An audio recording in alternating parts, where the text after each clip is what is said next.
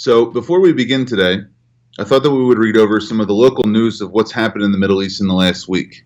If we remember, last week, Sam Westrop, Zuhdi Jasser, and Congressman Paul Gosar all were bringing us the news of how the West was combating Islamists in the rest of the region, both here in the United States, in Europe, in Canada, and especially in the Middle East.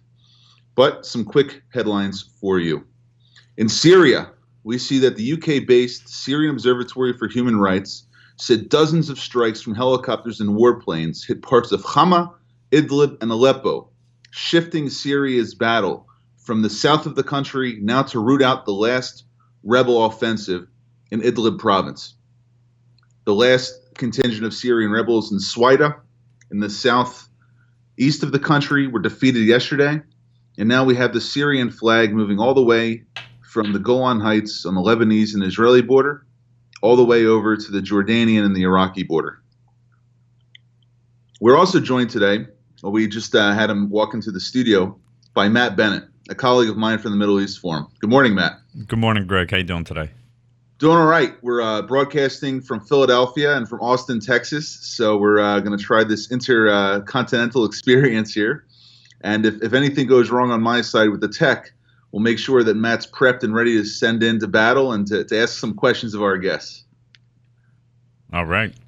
All right. Anyway, so going back to some of the news from this morning, Matt, with, with, with the issue in Syria right now, I think that we're finding ourselves in a situation where Bashar al Assad has moved from a conflict fighting amongst his own people and foreign fighters in his uh, uh, backyard to where he is now in the second phase of the Syrian war, where we've gone beyond the civil war and we now have Turkey and Iraq and Iran and the United States and Russia and Israel and Lebanon all in this huge juggernaut of a battle that's going back and forth.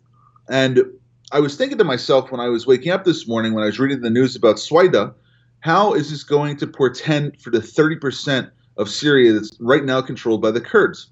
I mean, you know, some of the work that we do here at the forum basically takes us into a position where we find ourselves trying to not just analyze what's going on on a day-to-day basis, but how we, how do we look five years, ten years out? Remember, we we did that piece uh, a few months ago where we had Aymenn Jawad Al-Tamimi, our uh, our Syria fellow, actually go into Kurdish-controlled, uh, U.S.-assisted, uh, occupied northeastern Syria, and he was uh, interviewing those ISIS brides and children. Sure, sure. So I, I, think now is the time for us to, to look a little bit beyond Syria and to see what's happening with the rest of uh, with the rest of the region and, and what are the Iranian interests, the Russian interests. We, we, we can't focus on the uh, the neighborhoods and, and, and the towns anymore.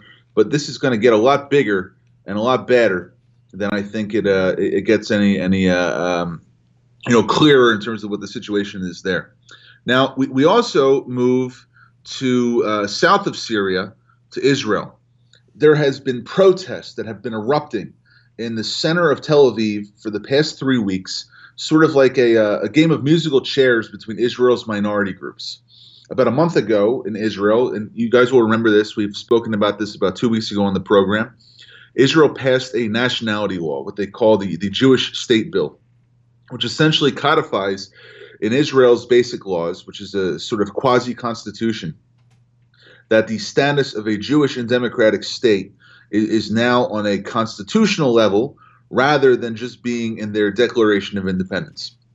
And some uh, minorities have had choice words about this, whether it's the Druze, this is the uh, the Israeli minority that constitutes between 150 and 200,000 uh, uh, uh, descendants of a mystical form of Islam from the 11th uh, and 12th century.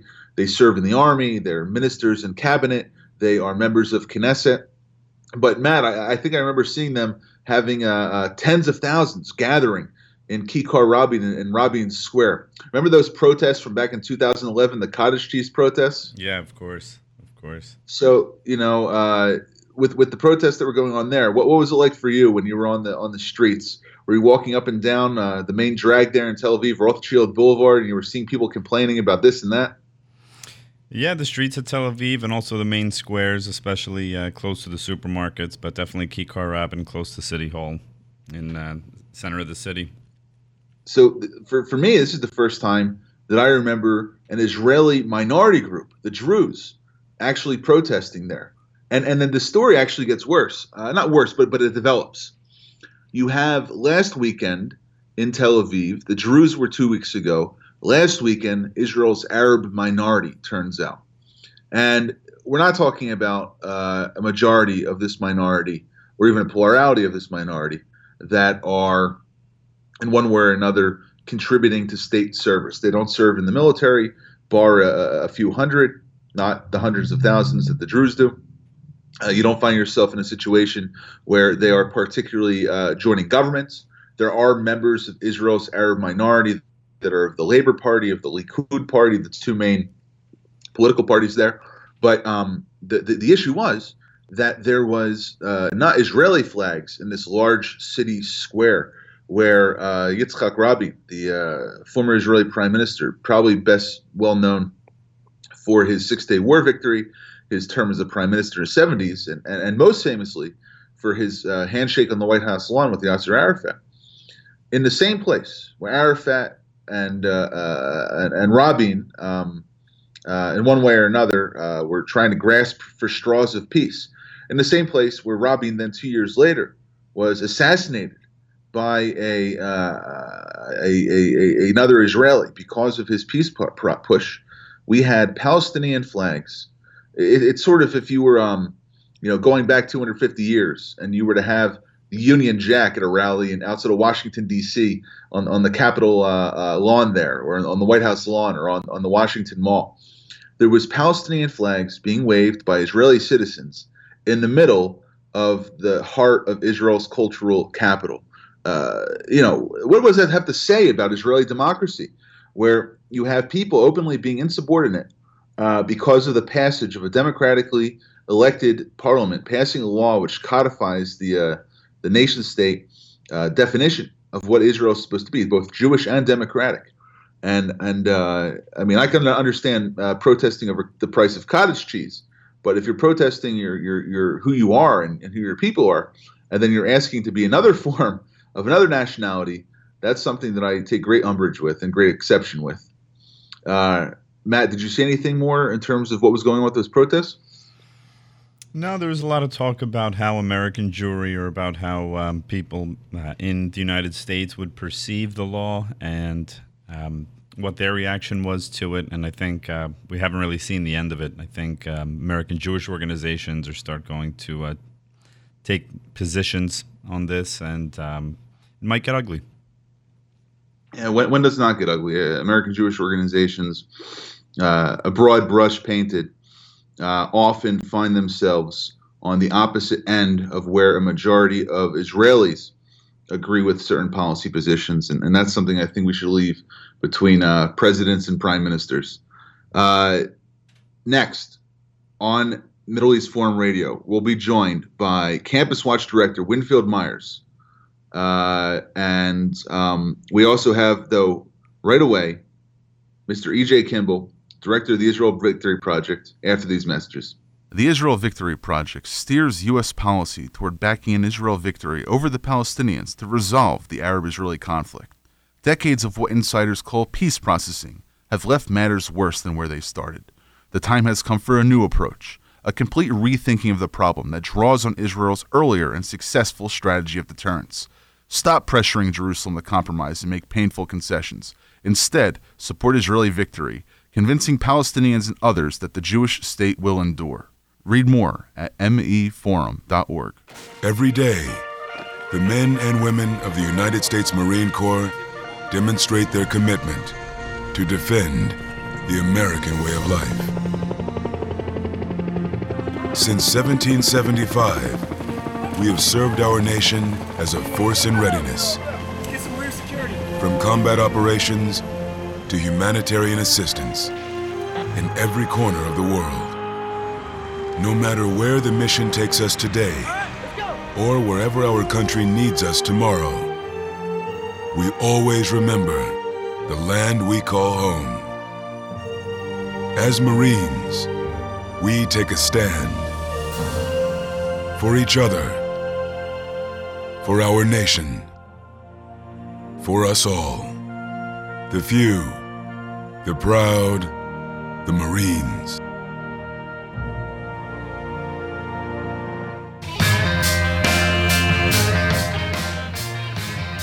Welcome back to Middle East Forum Radio on WWDB 860 AM. We are now joined by EJ Kimball, director of the Israel Victory Project. Now, EJ and I have had the pleasure of knowing each other for the past few years, but his history goes back a lot further than that, especially in the realm of Israel policy and Middle East policy work. EJ is a foreign policy and national security consultant with over 10 years' experience in Washington, D.C. Uh, prior to his serving as the director of the Middle East Forum's Israel Victory Operations in Washington, he was the executive director of the Israel Allies Foundation. Prior to that, he served as foreign policy counsel to Representative Sue Myrick, staff director of the Congressional Anti Terrorism Caucus, and director of government relations for Jorge Scientific Corporation. EJ also has a law degree, an international security degree, an undergraduate degree, and I think he's even got a degree in Sharia law from Qatar. Uh, welcome to the program, EJ. Thanks, Greg. Thanks for having me on. So, why don't you tell our listeners what is the Israel Victory Project and what do you do in Washington, D.C. to push the idea? Sure. Well, the Israel Victory Project is a new approach. It seeks to create a new paradigm to actually resolve the conflict. As, as most of uh, the listeners, I'm sure, know about the Oslo Accords and, and the goal of Oslo, which was uh, started with Yasser Arafat seemingly accepting the uh, the Jewish state of Israel, uh, but of course, as we know, that was all a lie, and it was just a means to continue the rejectionism of Israel and to gain whatever he could. So, what the Israel Victory Project proposes is to take a step back. Let's put a hold on negotiations, and let's first focus on ending the war. This is a war over the right of the Jewish state to exist. And today it's the Palestinians that are continuing that war. And until that that war is over, until the Palestinian side accepts the reality that they lost, that Israel won, it's here, it's not going anywhere.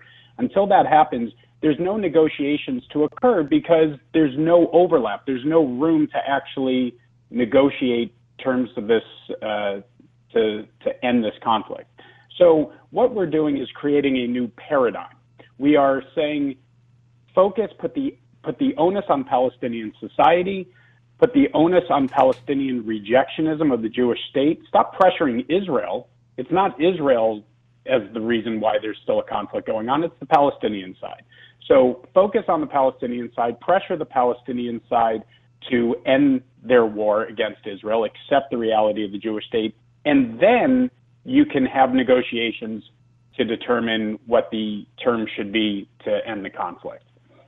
That's, so that's if, the big picture. If I'm thinking like a uh, if I'm thinking like a Palestinian, what incentive do I have to lose my five or six generations worth of indoctrination of believing that the Jewish state is the enemy and the only way to uh, defeat the enemy on that side, let's call it the uh, the Israeli defeat project, is to defeat the Jewish enterprise. What incentive do I, as a Palestinian, have to, to lose my war? Well, the first step you have to do if you're trying to convince a rational actor here is say, let's just look at the last 70 years. Where has this rejectionism gotten Palestinian society? Do you believe that you are any better off today than, say, 70 years ago, or 60 years ago, 50 years ago, even five years ago? Is the situation for the Palestinians today any better than it was five years ago? And of course, the answer is no. It's worse than it's been because they are seeking destruction rather than building for a better future. And you can just point to where where the future lays if you actually want to work with against Israel and and and uh, peace-loving people in the international community.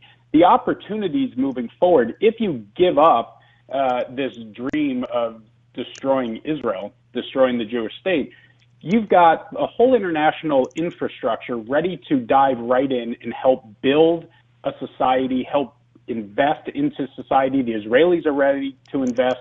Standard of living will go up, freedom of movement increases. All the benefits that peace loving people have in the world are standing there ready to be given. But the continuation of the rejectionism will just lead to a harsher and harsher future. But EJ, we hear people support one state, two states, confederation, apartheid. What solution does uh, does IVP advocate? So the Israel Victory Project doesn't propose a specific solution to the conflict. This is about the paradigm. This is how we think about the problem. Everyone's focused on how do we solve this conflict in the next, you know, six months or 12 months or, or three years. You know, every pre- new U.S. president that comes in starts their peace plan. They set some deadline to resolve the conflict, and of course, it fails, and then we we continue with some sort of a, a war that breaks out and and some sort of cessation of violence.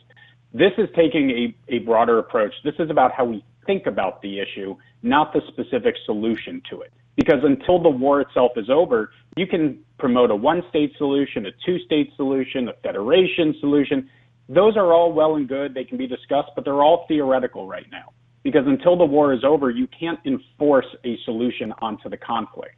So we take the step back, but what we are proposing you know, on the U.S. side is to get this administration, a future administration, our Congress to support an Israel victory paradigm, to support the Israeli government in promoting and pushing this victory paradigm. But on the Israeli side, it's working through Israeli society, the Israeli Knesset, with the government in Israel to adopt this paradigm as their policy to resolving the conflict. And we encourage on the Israeli side these sorts of discussions. What steps should Israel take to actually resolve the conflict? What steps can they take to convince Palestinian society, like I was arguing just before, that by accepting the Jewish state, by ending their war, accepting their defeat, if you will, that they can actually improve their lives, have a much better, productive future for themselves and for future generations. And one of the uh, issues that I face criticism with when I've spoken about the Israel victory idea, whether it be in the Knesset in Jerusalem or in Congress in the United States, is what are your particular specific policy recommendations that fit within this paradigmatic shift in approaching the Israeli Palestinian conflict that you are trying to advocate for? And one of the things that I say is it's not so much that we're trying to create a Uh, uh, uh, specific policy ledger that Congress should implement or that the president should implement, but it's more creating a change in an attitude that creates a shift in thinking around how the, the, the conflict can be solved on something that meets both American national security interests and its allies' security interests, especially its, its stability and protects its, protects its existential issues. One issue that I think is tangential to this, that I, I believe you're also familiar with, uh, EJ, and in DC and, and also in Israel, is the uh, UNRWA, uh, Palestinian Refugee Agency, the United Nations Relief and Works Agency for Palestinian Refugees, set up in 1948 and 1949 after the uh, creation of the State of Israel and the subsequent dilly dallying of the Arab states not being able to, to solve their uh, uh, refugee issue with the Palestinians. What can you tell us about what is going on with UNRWA reform uh, at the State Department and Congress? Um, just the general DC chatter. What's the uh, the Israeli response? And uh, and how how's your uh, organization? How's the Middle East Forum involved with this? Sure, uh, great great question because the the UN Relief Works Agency for Palestine Refugees (UNRWA) uh, is a major impediment to actually resolving the conflict. Of course, you think uh, a refugee agency that that's obviously a good thing to take care of those that essentially can't take care of themselves, that they're refugees. But UNRWA perpetuates the conflict by allowing and permitting the uh, continuation of refugee status to future generations, to the descendants of the actual refugees from the from the war in 1948. So the, the refugee agency went from uh, responsibility for approximately 700,000 refugees to today estimates of over 5.3 million, which is an absurd number. Uh, it also is such an absurd number that when you look at the conflict and say, how do we resolve the refugee crisis? There's no solution to it. You don't just resolve 5.3 million people who claim that they were kicked out of Israel and want to return to that land, which would essentially double the population of the state of Israel with a hostile entity right now. So in Congress, there's been discussion for years, and the Middle East Forum has been leading this effort for about eight years now to reform the way, number one, that the U.S. approaches UNRWA and the refugee issue. So uh, just a quick backstory.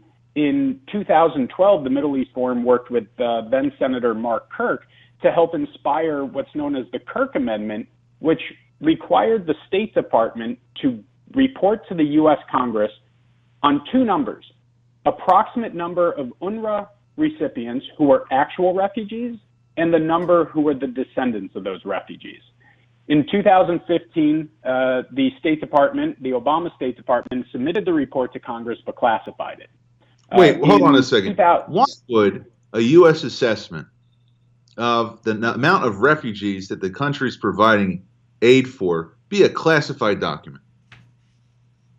Well, that that was the exact question that we raised. Why would this be a classified document? And you know, look, the the reason why this is a classified document is because the State Department is protecting the uh, protecting UNRWA and the funding that goes there. It's protecting the policy that has been in place for years from the State Department, which takes an anti-Israel view, and that, quite frankly, continues this promotion of this Palestinian so-called right of return of not just the original refugees, but their descendants into the state of Israel, into what's you know called the pre-67 borders of Israel, to actually return into that area of Israel. That's been sort of the the promotion uh, that this is what the Palestinian side is is seeking. This is their their goal, and by classifying these numbers, the State Department allows this idea to continue. Now, of course, the the State Department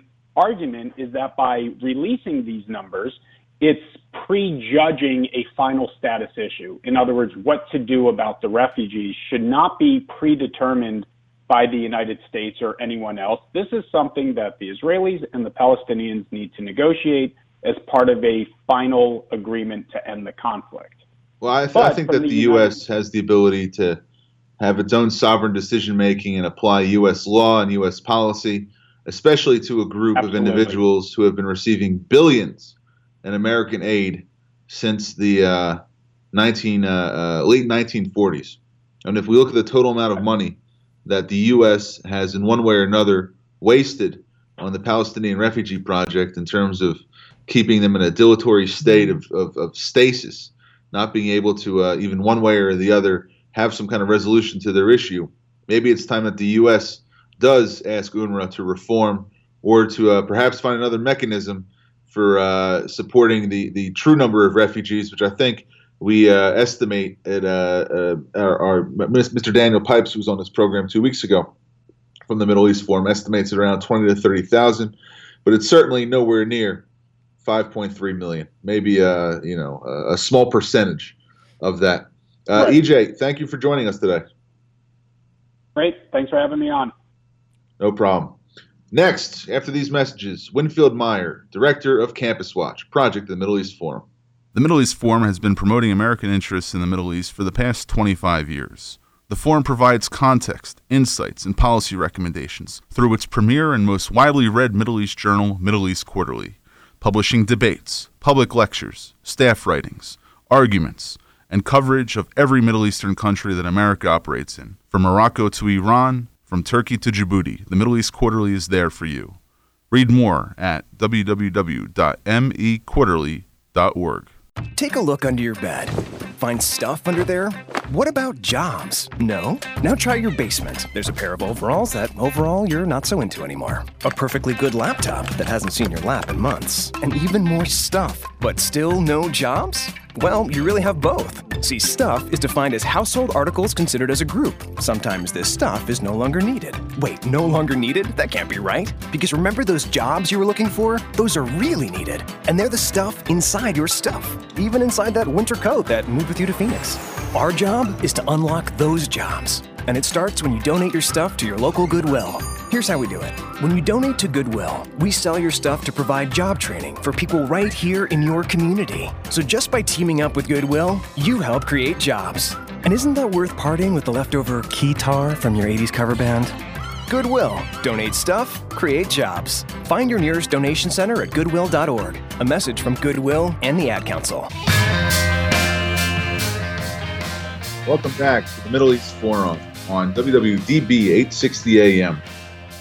Now that we've focused overseas, we're going to come back to the United States and look a little bit at a, uh, a program that has been with the Middle East Forum since 2002, Campus Watch, our Reader's Digest on Middle East and Islamic Studies departments at American colleges and universities. It's apt right now that I'm in the shadow of the University of Texas at Austin I think a uh, a university that has not been plagued by the internecine strife associated with Middle East studies and Islamic studies. But joining us today is is Winfield Myers, the director of this program. He's been with the Middle East Forum for the past, I think we're going on 11 years now. Now, I think that Winfield is going to be addressing a topic that uh, is sensitive to, to many of us, especially those with, with children that are entering universities and colleges as they get back in session starting their fall semester especially considering the fear that some of us may have as parents in understanding what exactly are professors going to be teaching my children uh, as they begin university or as they return to school. But before that, let's tell you a little bit more about Winfield. Winfield is the forum's Campus Watch director. He's taught world history and other topics at the University of Michigan, University of Georgia, Tulane, Xavier, and Louisiana. He also was the managing editor of the American Enterprise magazine at the American Enterprise Institute and CEO of the Democracy Project Incorporated, which he co founded. Mr. Myers has served as senior editor and communications director at the Intercollegiate Studies Institute and as a principal author and editor of a college guide, Choosing the Right College. Winfield, how do we choose the right Middle East Studies program? Good morning, Greg. well, that's going to be a tall order. I think you would uh, go about it in the same way you would attempting to choose any uh, series of good professors in any kind of program, and that is to do your research before you sign up for the class. Uh, go online, look at the um, look at what each professor offers, look at what they teach, look at what they've written, uh, Google their names, see whether or not they're on Campus Watch. Campus Watch is the best single resource for researching any Middle East studies professor. And uh, if you see a, a person's name frequently appearing there, read about it, see what we have said about them, see what they've said about themselves. But you have to do due diligence. Without that, you can find yourself in a world of hurt when it comes to uh, being indoctrinated, being politicized, uh, being lied to, frankly, by your professors. Winfield, I, I don't understand per se that the uh, position of the professor in the American college campus right now has so much uh, uh, power. I mean, if we look at the professors of the 40s uh, and 50s, um, they were considered to be national leaders. They became cabinet secretaries, members of Congress. They were considered to be the uh, the scions of the intellectual elite in this country, especially after the uh, the post World War II movement, where hundreds of thousands of GIs returning from Europe were able to get their college education. Where did academia go wrong? It began to go wrong really in the 60s with the baby boomer generation. Uh, you, you know, you've read about, you're too young to remember that you read about the uh, riots, the various protests, and what happened is I think the, the professors at that time coddled the students too much. They let them get away with too much. And today, those people who were protesting back in the 60s and 70s are in charge of universities and we've found out they're not liberals, they're pretty totalitarian. They want to enforce their views, and they do. Why don't you give us some examples of, of some misbehaving professors that Campus Watch on, on one, one day or another is, is, is looking out after and, and uh, how you guys are able to bring them to account? Sure. Uh, there, there, are a lot, but let me give you some examples that will show the kind of uh, problems you find in the field. Uh, for example, Nadia Abu El Haj is a professor at Columbia. Uh, she wrote a book arguing that there's no convincing ancient Hebrew presence in modern day Israel. It's part of a, a goal to delegitimize the, the existence of the modern state of Israel. If there was no ancient Hebrew presence, then what are modern Jews doing there? And that's her point, of course, is that they shouldn't be there. Uh, so wait, so wait uh, You're telling me I go to Israel, a country I've been to 40 times lived there yeah. for eight or nine years. Matt here on on the other line has has lived there for uh, four or five years himself. Uh, we're both married to Israelis who claim their roots in Jerusalem or in uh, uh, Tzfat, another town there. You're walking around the ancient ruins. You see ancient Hebrew written all over the place. You see the the the, the stone for the ancient Hebrew uh, Jewish temple that's there. And there's a professor at Columbia who says that this isn't true. And absolutely, she's not the only one. This is something that uh, is, a, a movement of revisionist history, revisionism at its worst, uh, with a very political goal, which is to delegitimize the existence of the state of Israel as a Jewish state. And so they try to pull the intellectual rug out from under Israel by doing this, in arguing that, again, they argue against evidence, against all evidence, that the ancient Hebrew presence was never predominant. It never, uh, you know, the Bible is fiction. Uh, the Hebrew Bible is filled with fables and myths. That a lot of this never happened. And never mind that archaeology consistently, you know, almost every uh, month or two, you read another story of archaeologists unearthing something that that proves the veracity of, of um, much of ancient Israel's history as recorded in the Hebrew Bible. Um, it's it's a political enterprise, not a scholarly enterprise. Let's let's hear about some other professors. Well, one of our uh, favorites, uh, non-favorites, is Hatem Bazian out at the UC uh, at University of California at Berkeley. Uh, just a few months ago, he uh, he forwarded uh, on his Twitter account some extremely virulently anti-Semitic cartoons that looked like they came out of 1930s Germany. They were just vile. And after being caught doing this, he said, "Oh, I didn't mean to do that. I didn't. I didn't know they were anti-Semitic. I forwarded them without looking at them." A six-year-old child would know they were anti-Semitic. Anyone would know they were anti-Semitic. Uh, also is the founder of Students for Justice in Palestine, one of the most vitriolically anti-Israel, anti-Semitic student groups. Uh, this is these are the people who consistently attempt to shut down, shout down speakers with whose points of view they disagree. Um, it's it's, it's interesting that you bring up uh, a student group. Now, correct me if I'm wrong, but these student activists or social justice warriors, however they define themselves these days, go into school as freshmen, most often leave as a senior, might be graduate students, a very few do PhD program, maybe one or two will become a lecturer or professor. How do the professors found groups like SJP, and even if maybe they did it when they were students, what kind of influence do the professors have over these very young uh, children, uh, not, not, teenagers, young adults now, starting their yeah. academic career? I think they have a huge amount of influence, and it's, it's a baleful influence. Uh, you know, just think back when we were 18 years old, you look up to your professors. These are people who purportedly know a great deal. They have wisdom. They're authority figures. You're also getting out of your household for the first time, getting away from your parents. So you think, aha, I can think on my own. I'm going to learn how to think independently and be a critical thinker. And you end up going with what these professors tell you um, because you know they, they seem like they're smart people. They present themselves as morally upstanding. They present themselves as better than your parents are in many ways, and you can get sucked into these kind of radical groups. Um, and you see it throughout history. You see it all over the place. It's, it's a it's a sad affair. That's why sometimes students can be more harmed in, in elite universities than they can at uh, some so-called lesser schools. The pressure is very high to conform. So understanding the, the problem, I guess, is the first way to help fix the, the, the issue. But what can parents, alumni, uh, students who disagree with their professors, organizations like the Middle East Forum and Campus Watch, what can they do to help change bias uh, with these uh, uh you know, intellectual warriors, these intellectual elite who are, in one way or another, sort of underwriting and changing history? Yeah, the first thing to realize is that what you hear on the news from these kind of professors, what you read about and it becomes common wisdom is very often false. So, first of all, realize the existence of the problem. And then contact your university, contact your alma mater.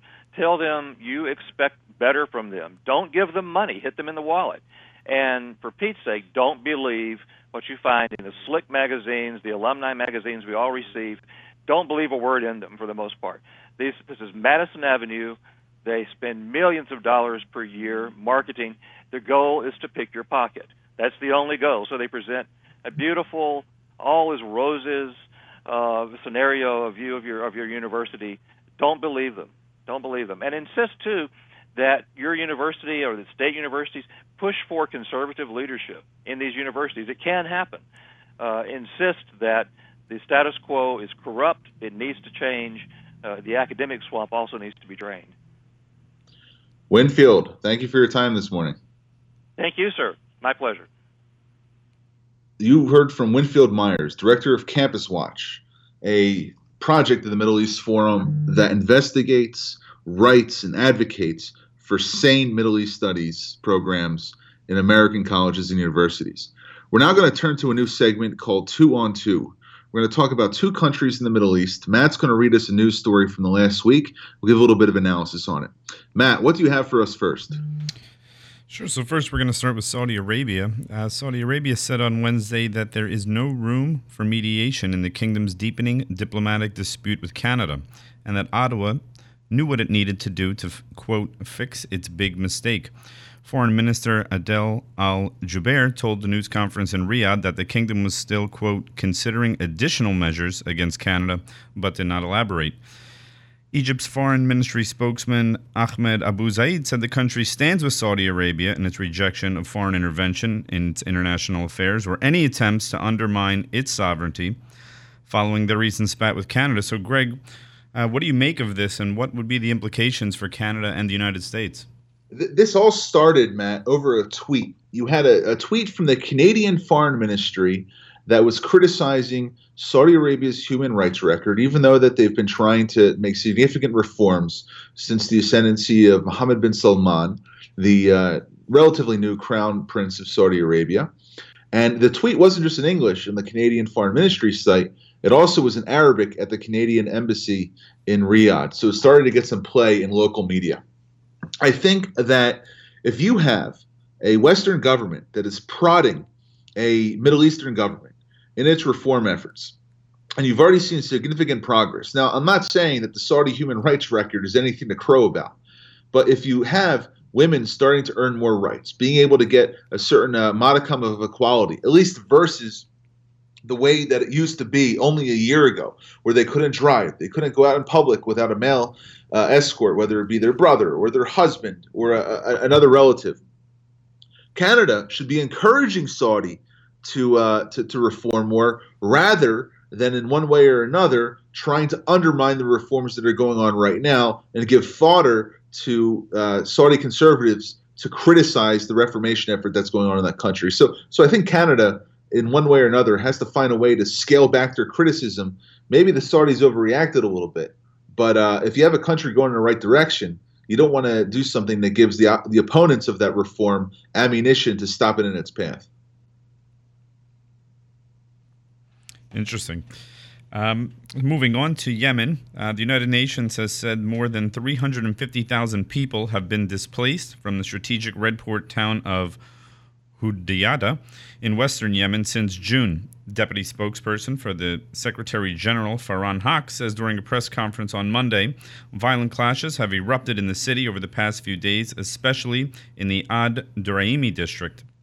And he added that emergency humanitarian assistance has already been provided to more than 90% of those displaced. So, Greg, the, uh, the, the Yemen issue that we have right now is one where, just like in Syria, the civil war is on the brink of, in one way or another, going to a point of stasis. The Houthis have their territory. The Yemeni uh, UN recognized government has their territory. The Houthis are being backed by the Iranians the, the Yemeni government's being backed by Saudi Arabia, the UAE, and a Western coalition. But now it's starting to become the battle of supergiants rather than just uh, internecine conflict. We had a Iranian uh, sponsored uh, faction of the Houthis launched a significant attack on the waterway um, that goes into the Red Sea and the Gulf of Yemen and, and then into the Arabian Sea, stopping Saudi and Emirati shipping for almost a week. This actually was uh, worthy of a comment by Prime Minister Benjamin Netanyahu that he said he would act in coalition with his uh, uh, Gulf Arab uh, Sunni friends. I don't want to call them allies per se, but the other interested actors against Iran in ensuring that shipping was going on there. So Yemen, it, it definitely pretends to be an interesting uh, uh, country to, to focus on, and I think we have to look at the actors involved, not just what's going on in the country itself. Thanks, Matt. After these messages, Ilan Berman. The Middle East Forum promotes American interests in the Middle East and protects Western values from Middle Eastern threats. The Forum sees the region, with its profusion of dictatorships, radical ideologies, existential conflicts, and weapons of mass destruction, as a major source of problems for the United States. Accordingly, we urge bold measures to protect Americans and their allies. Read more at www.meforum.org or check us out on Twitter at MEForum, the Middle East Forum, protecting your interests. Introducing the YMCA. What, you already know the why? Or so you think. Sure, you know the why for a swim, a workout, even a game of hoops. But did you know we're more than that? We're a cause. When you take your jump shot at the Y, someone else is getting job training. Take a cardio class, while kids are in an after school enrichment program. Practice your downward facing dog as a teen practices her leadership skills. That's the why. We work with people no matter their age, income, or background and give them the opportunity to learn, grow, and thrive, all with one simple goal in mind to strengthen our community. And we've got so much more that does just that. So while you might think of the Y as that place for lifting weights, we're also about lifting entire communities. Introducing the Y. We're so much more than a place, we're a cause. Visit ymca.net slash more. Welcome back, Middle East Forum Radio. I'm Greg Roman, your host, here with Matt Bennett, our Philadelphia studio. And I'm really excited to bring on our next guest, Ilan Berman, Senior Vice President of the American Foreign Policy Council in Washington, D.C. Ilan's an expert on regional security in the Middle East, Central Asia, and the Russian Federation, having consulted for both the CIA and the Department of Defense, providing assistance on foreign policy and national security issues to a range of agencies and congressional offices. He has been called as one of America's leading experts on the Middle East and Iran by CNN. Ilan, welcome to the program. Oh, thanks, Greg. Good to be here. So, you recently brought up in one of your articles the issue of Russian reports on their counterterrorism efforts and their need to be more transparent in their operations and fundings. Let, us talk about President Putin and his uh, not just battle in Syria. We, we, we've spoken enough about that on this program for the last few weeks. But what exactly is Putin claiming to have done uh, fighting Islamist terrorism in his backyard and also in some of the client states that he's involved with? So I, I think the good place to start here is to, uh, to explain that Russia has a significant Islamist problem uh, in terms of dealing with uh, internal trends, in terms of the radicalization of its Muslim population, and in terms of the fact that it, it really doesn't have a domestic solution to the growing number of Muslims uh, within the Russian body politic in general. So the back of the envelope calculation is that Russia's uh, about 146 million people, um, and about 21 million of them uh, are Muslim. Uh, but uh, the trend line is very interesting because Russia, Russia's population as a whole, is declining, and it's declining significantly. Uh, its uh, repro- reproductive rate is sort of on a par with Europe. you know, we've we've heard a lot about the decline of European fertility. Um, same thing holds true for Russia, except that it, this decline is not happening uniformly. So the Muslim community in Russia is actually reproducing uh, at a much greater rate because they uh, divorce less, they they uh, have more children, they drink less, they have less health problems. Right? There's all sorts of reasons, but the aggregate result is that Muslims are Russia's fastest growing minority. And the authoritarian state that Vladimir Putin built doesn't really have a lot of place for them. So over the last uh, decade, but in particular since the rise of the Islamic State in 2014, you've seen this mass mobilization by Russian Muslims uh, not only mobilization but radicalization, and you know traveling to the Middle East to join ISIS and uh, join the ISIS caliphate. Um, this is a trend line that the Russian authorities have tried to aid and abet. Right, they've even uh, helped escort these people out in much the same way that Middle Eastern countries let um, jihadists travel to Afghanistan uh, in the late 70s, early 80s, uh, with the understanding that they wouldn't really be returning back. Um, but it's also what has propelled Russia into Syria. Uh, the Russian uh, strategy in Syria isn't just about shoring up the Assad regime, although that's obviously a part of it. It's also going abroad and fighting Islamic radicalism before these radicals come home to menace the homeland. And so that's a really interesting sort of dynamic that you see. And it also suggests that the Russians in the Middle East, they're not going anywhere, right? Because the best defense is a good offense. So their their strategy is kind of to hit the hornet's nest before they have a chance to deploy and sting you. I understand. Exactly right. Now, the other thing about Russia's interests is is that they are dealing now with a post-conflict Syria. You know, talking about their reaction to domestic Islamist insurgents and, and, and their nonviolent Islamism problem, especially in some of the southern provinces. I, I guess we're talking about Dagestan, um, Chechnya, uh, Abkhazia, and, and, some of the other areas down there in the Caucasus region. And also, I guess, in Central Asia, they might have some issues with uh, some former republics, uh, Uzbeki uh, rebels coming across the border, maybe the Kazakhstan. How, how is Iran, not Iran, but how is Russia? in one way or another dealing with their Islamist allies or their, their Islamist frenemies like Iran and some of the other Middle Eastern countries that they've gotten particularly close to in, in the last uh, seven years since the beginning of the Syrian civil war. Right. No, and, and I think that that's uh, one of the central questions. And the answer is uh, they're managing for now, but it's the outlook isn't very good, and it's not very good very simply because Russia is pursuing what I would call an accidentally Shiite strategy in the Middle East. Um, they're they've made common cause with the Iranians. They see clearly see the Islamic Republic as a force multiplier uh, for their interests in the Middle East.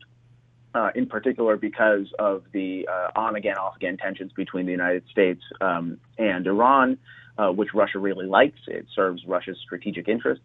Uh, but they've also made common cause and uh, are supporting the Assad regime in Syria, which is ally.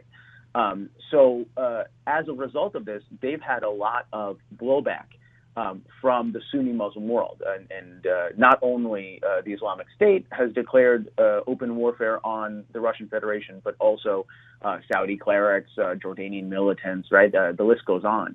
And so they, what they're looking at is a situation where, in the service of geopolitics, they have hemmed themselves into a corner where the potential response from global jihadism against the Russian Federation itself could be very, very severe, and the Russian authorities are, are nervous. So, what kind of terrorist attacks or what kind of uh, kinetic events do you think Russia is expecting? I mean, they just hosted the World Cup without any significant security incidents. They were able to clamp down on that. And in several Russian cities, it wasn't just in Moscow, but in Sochi, they were having events. They were able to do it in St. Petersburg and in the center of the country. So they seem to have managed that pretty well.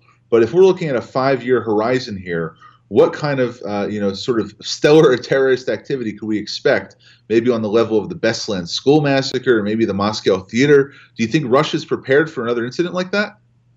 I, I think this is precisely what the Russian authorities are really nervous about. Um, look, the most uh, significant Islamist group active in the Russian Federation is a group called the Caucasus Emirate, the uh, Emirat Kafkaz. Um, and they have been, uh, and it, it's sort of it's, it's a little bit of a muddy picture. Part of the Caucasus Emirate broke off and uh, pledged allegiance to the Islamic State. Part of it did not. But the overall trend line is clear. Uh, the Russian state has uh, moved militarily and mercilessly against these, uh, the Caucasus Emirate um, and has been very effective. And the number of terrorist attacks within Russia has declined and, uh, since about 2015 pretty significantly. But that specter, the specter of a potential large scale attack being carried out against uh, vulnerable civilian centers uh, is what keeps keeps Russian authorities up at night because they understand very well, even though they don't say it publicly, that what they're doing in the Middle East is inflaming uh, Muslim sentiment, not only in the Middle East but also even closer to home. And so uh, the this they're sort of uh, they've succeeded in painting a very opaque picture. So you know the uh, so the numbers are, are pretty striking. Um, uh, since uh, between uh, 2015 and 2017, their main uh, internal security service, the FSB, uh, which we've all heard about, uh, has issued more than 3,500 public statements about the fact that they've, you know, they've shut down militant cells, they've thwarted terrorist attacks. But during that process, there have only been about 12 successful prosecutions. Um, so either the Russians are inflating uh, very significantly their successes in counterterrorism, uh, or they're being very, very successful, but a lot of these uh, these militants are disappearing or they're not receiving due process.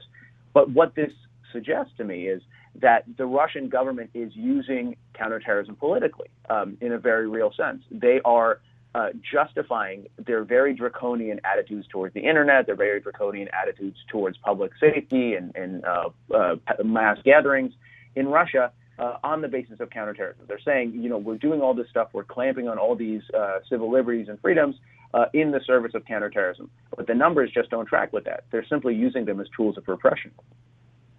Now, you know, you, have also written about this subject in the past, where the the physical domain that Islamist, uh, violent Islamist, jihadists, terrorists have operated in was one of trying to uh, commit large scale attacks using a small amount of resources. But as you just pointed out, the Russians are trying to justify their counterterrorism policies by saying that the threat has been extended into the cyber or, or, or virtual domain.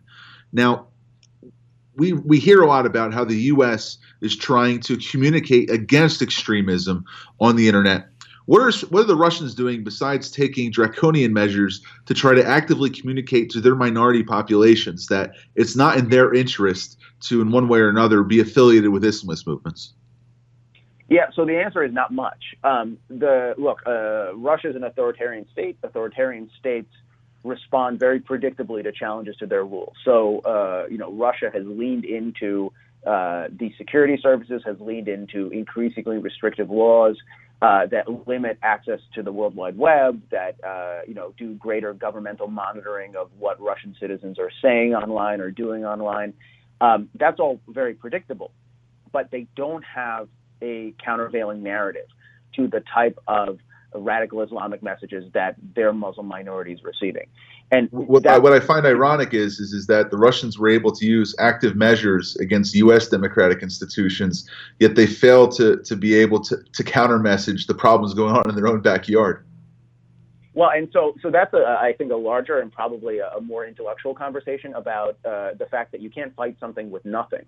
Uh, it's very easy to destabilize uh, open institutions as they have done here but it's much much harder to build a compelling and attractive narrative uh, uh, against uh, Islamist ideology when you know most Russians, right, the the majority of Russians uh, are uh, increasingly convinced that the Russian Federation is a failing project as a nation state, right? A third of, of Russians uh, below the age of 40 now, in a recent poll, have said that they want to emigrate, they want to leave the country, right? Russia is seen as, as sort of intellectually bankrupt. So they have a real problem. They can repress their Muslims all they want, but they don't really have the intellectual juice to come up with a compelling counter narrative. Right, and, and I was speaking with a former Russian diplomat that now lives in the United States. Uh, he said to me, "There's three things that Russians in Vladivostok, the uh, most eastern province, farthest away from Moscow, will protest about one, the price of cars, two, the price of vodka, and three, the price of cigarettes. Everything else is meant not for the Russian Empire that exists today, but one for they hope will exist tomorrow. Um, any final thoughts? We've got a minute left. No, no, I, I think that's exactly right. Uh, look, uh, the the old saying that all politics is local is exactly correct. And so when we think about Russia, we should think about the fact that a lot of what they're doing, not all, but a lot of what they're doing in the Middle East in particular, is based on deflecting and diluting threats that might occur to the Russian Federation itself. Ilan Berman, thank you for joining Middle East Forum Radio on WWDB 860 AM. My pleasure.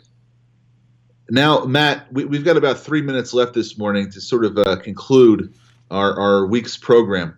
I want to end with a, a few final thoughts, not about uh, Yemen or Saudi Arabia, Russia, uh, Middle East politics, or uh, what's going on with Israel, but something of a more closer nature.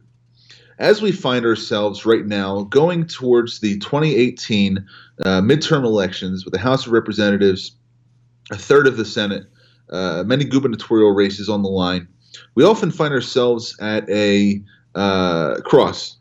One which is the intersection of, as Ilan just mentioned, all politics being local, but the second, which is a national referendum that is now taking place on President Donald Trump.